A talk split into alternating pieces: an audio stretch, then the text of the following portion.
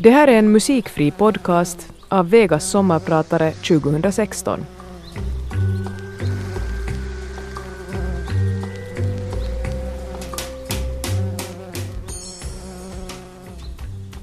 Där kliver jag in i Eva Attlings konceptstory i New York. Den helt vanliga flickan från Kokkola i höga rödsulade klackar från Christian Louboutin. Det är premiärfest, smockfullt med Hollywoodkändisar. Och tänk, där står jag. Plötsligt ser jag ett bekant face. Vad gör hon där? Är inte hon från City Markets kassa?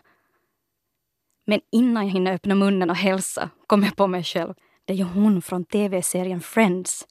Och jag ser Uma Thurman, Russell Simmons och en hel rad med kändisar. Och så jag. I ett skede under kvällen har jag tre mikrofoner och kameror framför mig och blir intervjuad. Av alla bloggare valde Eva Attling mig att flyga till New York från Kokkola. Vem hade trott det för tio år sedan? Huara.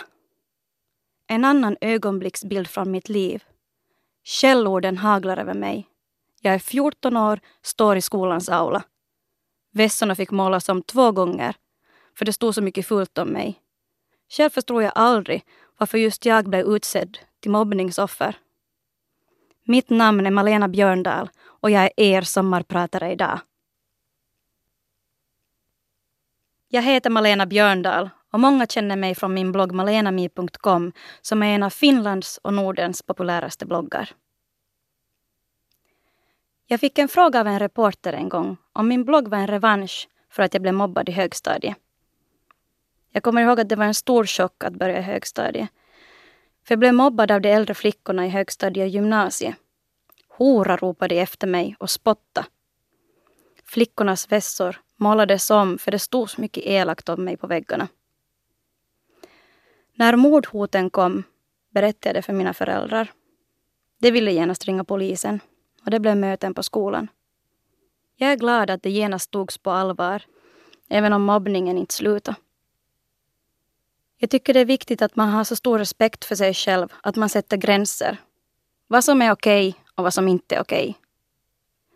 Att man ska våga sig ifrån och be om hjälp. I intervjun om mobbande fick jag också frågan om jag hade fått mer skinn på näsan av de här upplevelserna. Och nej, det har jag inte. Jag skulle mycket hellre ha levt ett liv utan mobbning. Fått koncentrera mig på annat. Journalisten frågar ju också om den där revanschen. Jag känner att livet är så vackert och så rikt. Att jag inte vill ge rum till dem som mobbat mig. Jag vill inte ge dem min tid. Till revansch. Förlåtelse ger jag dem. Men inte för deras skull, utan för min egen. Så jag ska kunna gå vidare. Jag har många gånger tänkt som vuxen vad jag skulle säga till den 14-åriga jag. För det första skulle jag säga att hej, det är inte ditt eget fel. Fast jag är en förespråkare för att man ska ta ansvar över sitt eget liv så känner jag att en liten flicka på 14 år, att det inte är hennes fel att hon blir kallad hora. För ordet hora var ju det värsta de där flickorna kunde tänka sig att kalla någon. Inte för ordets riktiga bemärkelse. Det var ett ord som jag inte ens hört förr på finska. Hora! Min mamma sa att jag skulle förlåta dem och det försökte jag göra. Hon sa att jag skulle bli fri om jag förlät dem. Och det konstiga var att när jag gjorde det kändes det som jag hade övertaget och det kändes bra. Jag kunde sova om nätterna och jag kände mig inte så ledsen och bitter längre. Även om jag nog ändå var rädd för dem. En annan sak jag skulle vilja säga till den 14-åriga jag är att det är okej okay att vara riktigt ledsen. Och att inte lägga så mycket värde på ordet mobbning. För de här åren som jag blev mobbad tog väldigt mycket energi av mig, vilket ledde till att jag skolkade och att vitsorden gick ner från 8-9 till 5 och 6. Ja, och så väldigt många kurser som blev underkända. Det viktigaste jag vill säga, som jag vet idag, är att mobbarna en dag kommer att be om förlåtelse. Jag kommer att få den där bekräftelsen att det var elaka mot mig. Jag tycker att det aldrig är för sent att be om förlåtelse om man mobbat någon. Någon har sagt att det är själviskt om mobbarna kommer fram och säger förlåt efter så många år för att stilla sitt eget dåliga samvete. Men jag tycker att det är bra. Även om man gått vidare så kändes det väldigt skönt att få den där bekräftelsen. Att få lägga locket på och gå vidare. I gymnasiet orkade inte jag mer med mobbningen utan jag bytte skola till Uleåborg. Det var härligt att börja ett nytt liv där. Ingen visste någonting om mig och så fick jag börja från helt ny kula. Jag tyckte det var ett bra val. Jag fick leva på mina villkor utan att bli attackerad. Jag behövde inte ha kvar den där stämpeln. Det var en bra skola. Jag hade en underbar lärare i Uleåborg som föreslog att jag skulle studera teologi. Och teologi studerade jag i flera år vid Åbo Akademi. Och även om jag aldrig slutförde de där studierna så är jag glad för allt det där studierna gav mig att ha i ryggsäcken för resten av mitt liv. Det här är The Story of Brandy Carlyle. Det blev en låt som jag och min bror Jonathan lyssnade väldigt mycket på då vi seglade ner från Kokkola till Lissabon för några år sedan. Det kommer att bli musiken för hela resan och en av mina all time favoriter. Hösten 2005 satt jag och skrev ner mina mål för det kommande året. Mina år brukar alltid börja på hösten. Och det här är någonting som jag har gjort ända sedan jag var 12 år gammal. Jag brukar skriva ner ungefär 10 mål som jag vill uppnå det där året. Och jag såg på den här listan av alla de här målen jag hade skrivit ner och tänkte att oj, om jag uppnår alla mål under det här året så kommer jag att ha ett ganska tråkigt år. Det fanns inga spännande punkter där. Ingen passion, ingen glöd. Så jag rev det där pappret och skrev en ny. Och den här gången hade jag roligt. Jag skrev ner nästan helt oseriösa mål och verkligen orealistiska mål. Åtminstone var de orealistiska från den där sitsen var jag satt då. Men det var spännande. Jag kommer ihåg att jag skrattade högt när jag gjorde det här. Ett av de där målen var att segla över Atlanten. Jag som knappt hade varit på en segelbåt. Och vet ni, några månader senare så satt jag på en segelbåt i Karibien i beråd att segla över Atlanten. Nedskrivna mål har så otrolig kraft. Det var den här vändpunkten i mitt liv där jag började designa mig själv till den personen jag ville vara. Spela huvudrollen i mitt eget liv. Och det var då jag skrev min första blogg om resan över Atlanten.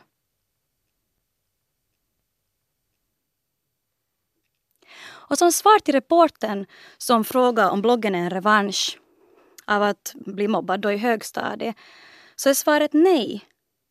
Det spelar roll om man har huvudrollen i sitt liv eller bara en biroll. Och vid den här tidpunkten vill jag verkligen ta tag i mitt liv. Dittills hade jag bara flutit med. Jag hade mina drömmar, men jag gjorde inget för att uppnå dem. Nog för att jag har haft verktygen. Jag menar, mina föräldrar har ju lärt oss att allting är möjligt, bara man är beredd att jobba för det. Nu då jag tänker tillbaka finns det mycket där från högstadie och gymnasietiden. Just den där mobbningen som höll mig tillbaka. Att det gällde att hålla låg profil, inte sticka i ögonen på någon. Men jag visste inom mig att jag inte var en sån som skulle hålla låg profil. Jag hade en inre glöd som ville ut och ville leva. Jag hade en annan stig jag skulle ta i mitt liv än den jag levde nu. En kreativitet och energi som jag ville dela med andra. Ge människor någonting gott. Berätta om mina erfarenheter och kanske ge någon annan inspiration, hopp och glädje. Två år senare var min mamma i en skidolycka. Hon blev sänglinkad ganska länge och låg och läste inredningsbloggar. Det var hon som föreslog att jag skulle börja blogga. För hon tänkte att jag skulle få utlopp för min kreativitet. Hon visste ju att jag älskade att fotografera. Fotointresse går i vår släkt. Mamma visste att hon och pappa hade uppfostrat mig så bra att inte jag skulle gå ut på nätet och jävlas med folk. Jag funderade ett halvår innan jag tog ett beslut. Jag var nämligen jätterädd. Jag kom på med en massa bortförklaringar om att nåja, vem skulle nu vilja läsa om det här? Har jag någonting att ens säga? Och sen det här att jag har ju läs och skrivsvårigheter. Och det att nu, om någonsin, skulle ju verkligen mobbarna som hade varit tysta i så många år, nu skulle de ha någonting att prata skit om igen. Och jag kom med alla de här bortförklaringarna om och om igen. Och jag kunde inte bara börja starta den där bloggen. Sen stannade jag upp och lyssnade lite djupare. Vad var det egentligen jag var rädd för? Det var ju någonting jag ville göra. Men det var ju just det att jag visste att bloggen skulle bli stor om jag började skriva. För gör man någonting från hjärta så syns det. Och det var här jag började arbeta med mig själv. Att vara ärlig mot mig själv och lyssna på mitt hjärta. Den amerikanska författaren Marianne Williamson har skrivit dikten Our Deepest Fear. Och här är ett utdrag ur den dikten som har betytt mycket för mig. Vår djupaste rädsla är inte att vi är otillräckliga. Vår djupaste rädsla är att vi inom oss bär omätbara krafter. Det är vårt ljus, inte vårt mörker, som skrämmer oss. Och vi frågar oss själva. Vem är jag att vara briljant, praktfull, begåvad och sagolik? Faktum är, vem är du inte att vara det? Du är ett barn av Gud. Att du förminskar dig själv räddar inte världen. Jag tror att det är viktigt att man är ärlig med sig själv. Inte för att jag skulle börja blogga för att rädda världen. Ärlighet för mig har gett mig ett inre lugn. Det är viktigt att se rädslan och inte ta det som ett hinder utan liksom ta det som en styrka och en utmaning istället. Jag tror att det är då man växer som människa. Vad skulle du göra idag om du inte var rädd? Om du inte kunde misslyckas? Den där frågan frågar jag mig själv ofta och upptäcker en massa härliga svar och möjligheter. Jag tar det alltid väldigt inspirerande. För mig började allt med en tanke, en dröm, en fantasi, en vision. Och för att ta nästa steg krävs mod. För att våga den där förändringen. Och man måste i ett visst skede ta avstånd från problemexperterna och missnöjemotorerna. Det är tanken som gör att vi skapar verkligheten. Jag lät min rädsla vara min styrka och lät visionen gro i mitt huvud. Och idag har den fört mig hit. Bloggen blev av och under nästan sex år har jag haft Svensk-Finlands mest lästa blogg. Nästa låt ni ska få höra brukar jag oftast lyssna på i bilen, sjunga högt med förstås. Då jag vill påminna mig själv över hur bra jag är och hur bra jag kan vara. Hur man inte bara ska sitta och vänta på lyckan utan ta den i sina egna händer. Här har vi ett script med Hall of Fame. Förra hösten fick jag en alldeles underbar gåva av en läsare. Det var en glasburk fylld med små handskrivna lappar. Citat från min blogg. Den här gåvan har gett mig så otroligt mycket glädje. Att nu som då ta upp en lapp och läsa något jag skrivit som har rört min läsare. För det är just det det handlar om. Varför jag började skriva den där bloggen. Jag började med bloggen för jag ville att det skulle vara en oas för läsarna. Så man kan komma in och en hektisk dag och jag ville sprida god energi och göra ringar på vattnet. Jag ville ha ett vi-klimat så man som kände den där värmen och glädjen när man läser bloggen. I ett tidigt skede lovade jag mig själv att leva ett så intressant liv så det alltid skulle vara roligt att skriva om det. Redan från början tänkte jag på mig själv som ett brand. Så när jag bloggar är jag Malena Mi. Det är ju nog jag, en sann bild av mig. Men det är bara en sida av mig. Kanske 10 procent man får se av mitt liv på bloggen. Och det är ju jag som väljer den där 10 procenten, vad jag visar. Jag började i september 2008 när jag studerade i Åbo. Namnet Malena Mi kommer från boken Ronja Rövardotter min mamma kallade mig för Malena Mi då jag var liten. Jag hade också saker jag valde att inte skriva om. Till exempel religion, politik och alkohol. Det som samtidigt var stora i Sverige och bloggar, så de provocerade och jävlades med andra och fick mycket läsare då på det sättet. Jag ville visa att man kan bli stor och man kan lyckas utan att jävlas och provocera. Det jag ville från första början med bloggen var att göra den så bra som möjligt från början, så inte jag skulle måste göra om den. Och det här innebär då att jag skaffade mig en egen domän som var lätt att komma ihåg. Det blev malenami.com. Miljoner företag har byggt upp sina sidor på Wordpress.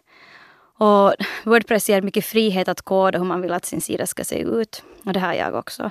Och alltid man, det är någonting man funderar på så det är ju bara att googla. Där finns svar.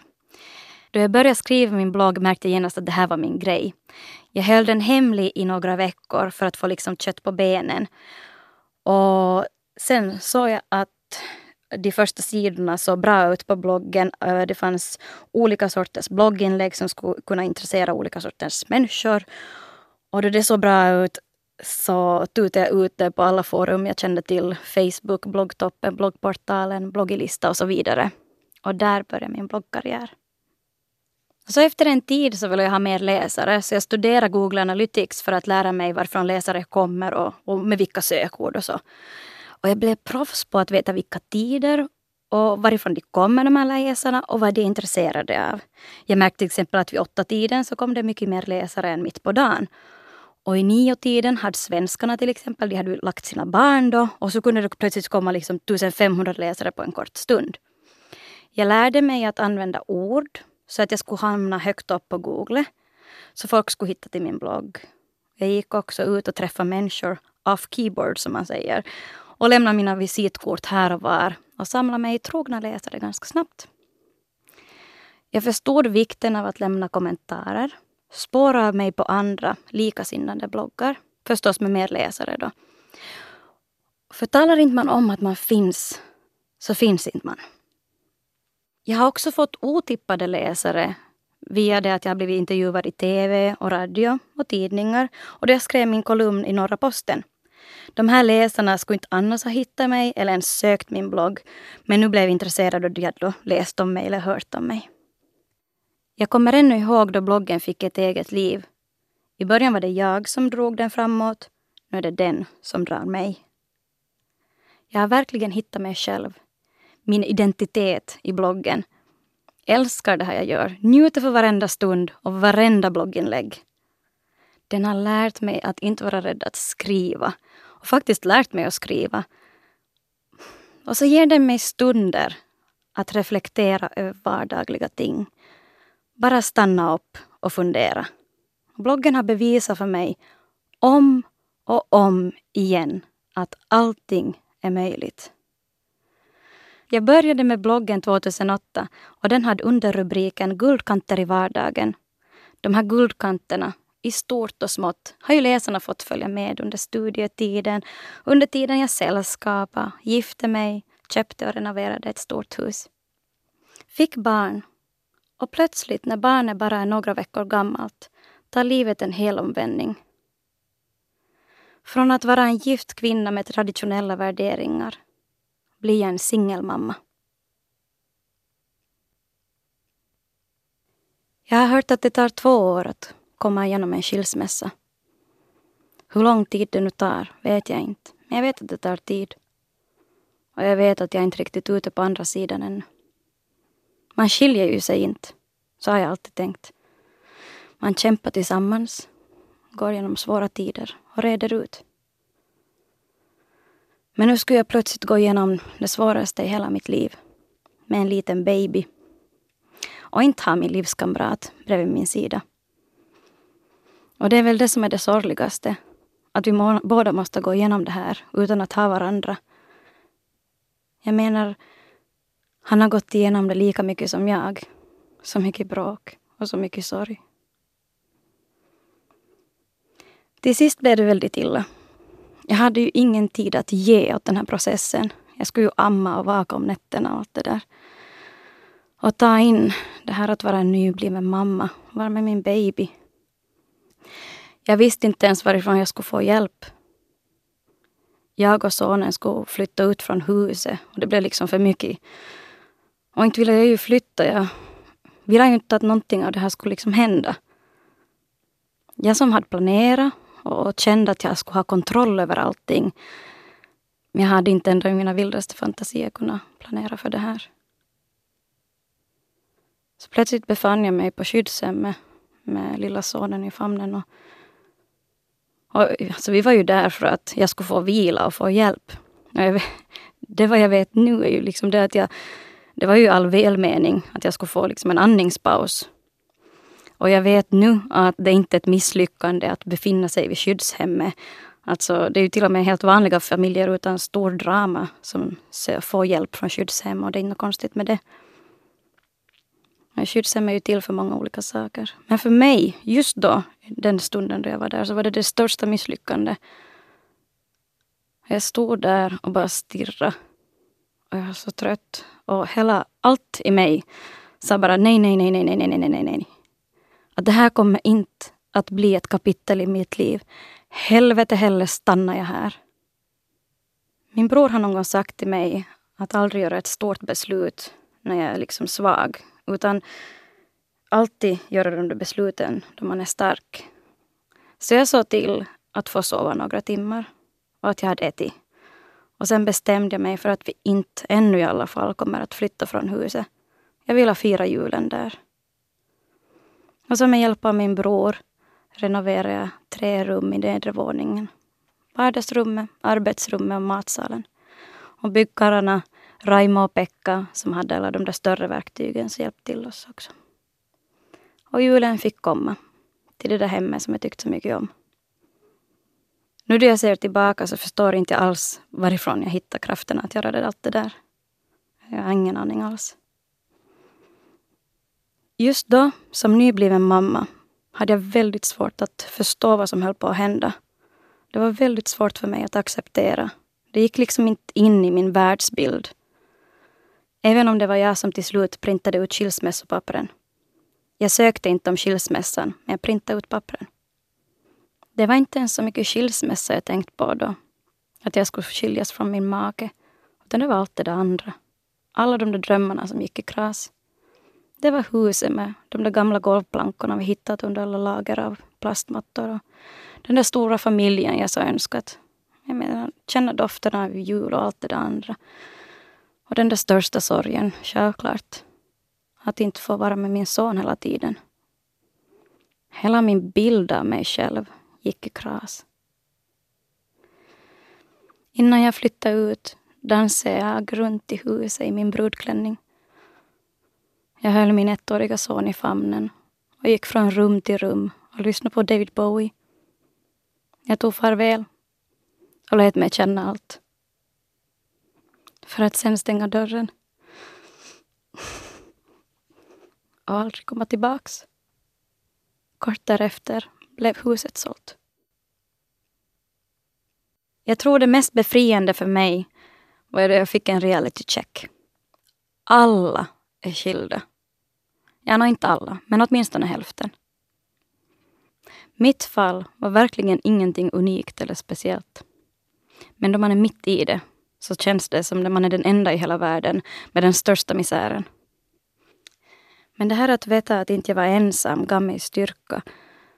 För jag förstod att jag kommer att klara det. Och att jag på något sätt claimar mitt ansvar.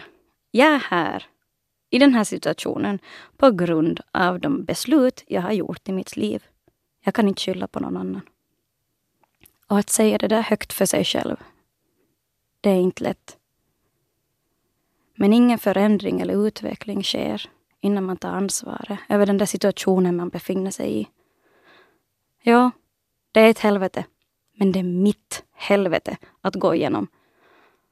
Och då är det bara att samla kjolfållarna och ta sig igenom det. Söka styrka i böcker, människor, tron, ja vad som helst. Be om hjälp och få vägledning. Jag kommer ihåg att det var så många som sa åt mig att det blir bättre, det blir bättre, tiden läker såren. Jag tyckte det var fruktansvärt att det sa så åt mig, då jag var mitt i. Jag ville ge dem en smäll i käften. Ingen visste någonting om min sorg. Nu vet jag ju bättre. Och jag vet att alla hade så rätt. Det här är en process som tiden bara kan läka. Och tiden kan man ju inte spola framåt. Så länge man väntar på att tiden ska läka såren ska man andas. Det tänkte jag ofta. Andas Malena, bara andas. Du lever. Andas. Det blir bra. Tiden läker. Men sånt är svårt att tro när helvetet hettar under sulorna. Jag fick ett vackert halsband av Eva Attling där det står Breathe. Och jag bär det runt min hals nästan varje dag. Kanske var det psykologen som kom hem till oss varje vecka som hjälpte mig. Eller kanske var det pappa. Han var alldeles fantastisk under min skilsmässa. Han var min klippa. Alltid så fin med kloka lugnande ord. Och jag fick vara den lilla Malena. Och så har vi mina vänner. Jag kan inte tacka dem tillräckligt. Vänner som jag hällde allt jag gick igenom över. Som orkade med mig och som alltid svarade på mina meddelanden. Till och med mitt i natten. Även om de själv hade tunga saker de gick igenom. Och så bloggen. Guldkanter i vardagen. Jag vill ge den lite kredit eftersom den fungerar som terapi också för mig. Den fick mig att söka efter just de där guldkanterna då det var som svårast. Jag vet att inte jag har någon redovisningsplikt åt någon på min blogg. Det är jag som bestämmer vad jag vill dela med mig av. Men jag känner att den gav mig hopp och att jag fick mitt ställe där var inte allting var så dåligt. Och att jag hade ett rum, ett rum liksom som var vackert och med filter. Jag tror på kärleken. Ingen och inget har släckt den där lyckan jag känner inom mig. Jag har varit ledsen och bitter, berättat den här historien för mig tusentals gånger och lidit. Så förra sommaren blev den tyst, den där rösten som malt på oavbrutet. Det blev äntligen tyst och jag kunde sova. Hoppet vaknade. Ett hopp om att allting en dag ska bli bra. Och lugnet infann sig. Jag accepterade det som hade varit och jag accepterade min livssituation. Jag känner en skaparkraft och glädje i mitt liv som aldrig tidigare funnits. Kvinnlig urkraft, kärlek och mjukhet och mognad. Jag blev stark och jag känner att jag kan klara vad som helst. Och i det här finner jag en frid, en trygghet. Och det blir bra. Jag lovar. Det blir bra. Nästa låt spelade min syster Victoria upp för mig för snart ett och ett halvt år sedan. Hon var då på väg till Australien för att backpacka och sa att filmen som låten kommer ifrån påminde om oss. Min syster är nästan 13 år yngre än mig och vi har en fin relation. Hon visade upp musikvideon och sa att det här är precis som du Malena. Det är vackert att någon ser på en på det sättet. Och musiken, den har betytt så otroligt mycket för mig. Jag har lyssnat på den om och om igen. Just då det har varit som svårast. Jag älskar den där texten. Den ger mig så mycket styrka. Och den har gett mig mod. Många gånger då jag inte haft någon. Jag har bestämt mig. Det är skönt. Skilsmässan får inte definiera mig. Nu är det punkt. Bara en del av min historia. Det jag vill säga är att kör hårt, fast på ett mjukt sätt, så fungerar jag.